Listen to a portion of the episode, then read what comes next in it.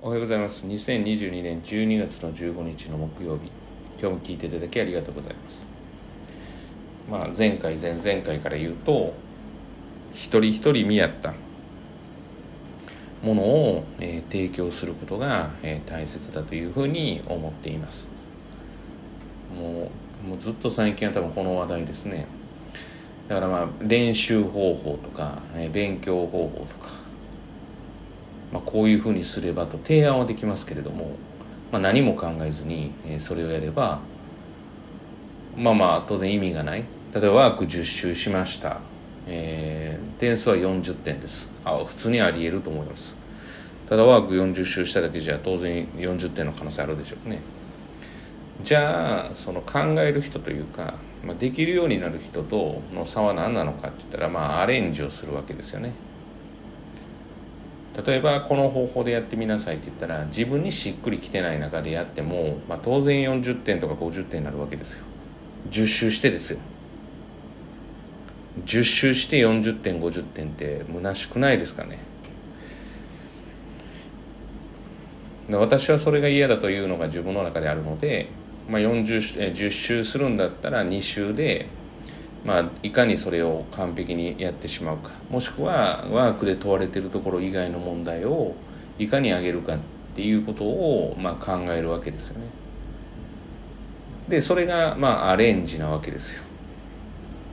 でそのアレンジをする能力をつけないといけないわけですよ。このアレンジっていうのはまあ、はっきり言って人それぞれ違うんで本当に自分で掴んでもらう力しかないんですよね。そう考えると方法論を伝えることで、えー、っと実は、えー、良くないこともあるわけですよ。実際その時間をかけて、まあ、例えばできる人だったらこの勉強30分でできるなっていうところを5時間かけてもいいわけですよ。その5時間かけたところに何かを気づかせるっていうこともあるんで結局気づきをどれだけ与えられるかが大事だっていうふうに私は思うわけですよね。それも方法論で逃げていくっていうのはまあ、まあ、すごくわかるんですけれどももう安易すぎるんでうまくいかないです。だこの自分で掴む感覚っていうのを、えー、まあ私たちはやっぱり提供できるようにっていうふうに思ってやっています。でそれがやっぱり未来につながっていったら最もいいなと。だから小手先のテクニックではなくて、まあ、そうやって自分で考えることで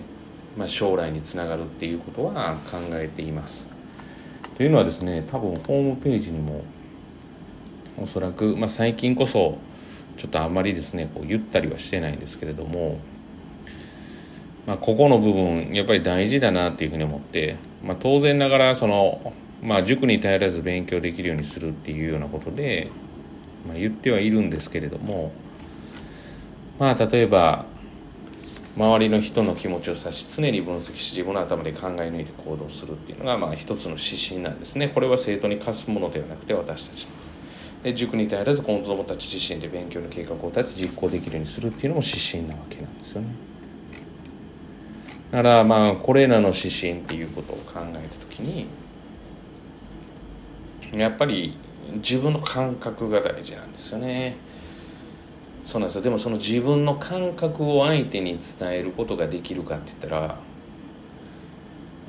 うん無理ですよね。相手だから。それを気づかせることが大事なのでそれを方法論でじゃあそれだけやればいいんでしょうみたいな感じでやるとうまくいかないんですよね。そうなんですね。まあよっぽどだから自分の気持ちを殺せる人かまあ本当にもうただただ行動したらいいやんっていうもう何にも考えてない人かですよね。それから行動はすごいっていう。だからさっきの10周で40点だって100周するっていう人ですよね、まあ、100周しても勉強においては40点は変わらないかもしれないですけれどもさすがに100周する時に気づくことがあるかもしれないですよね。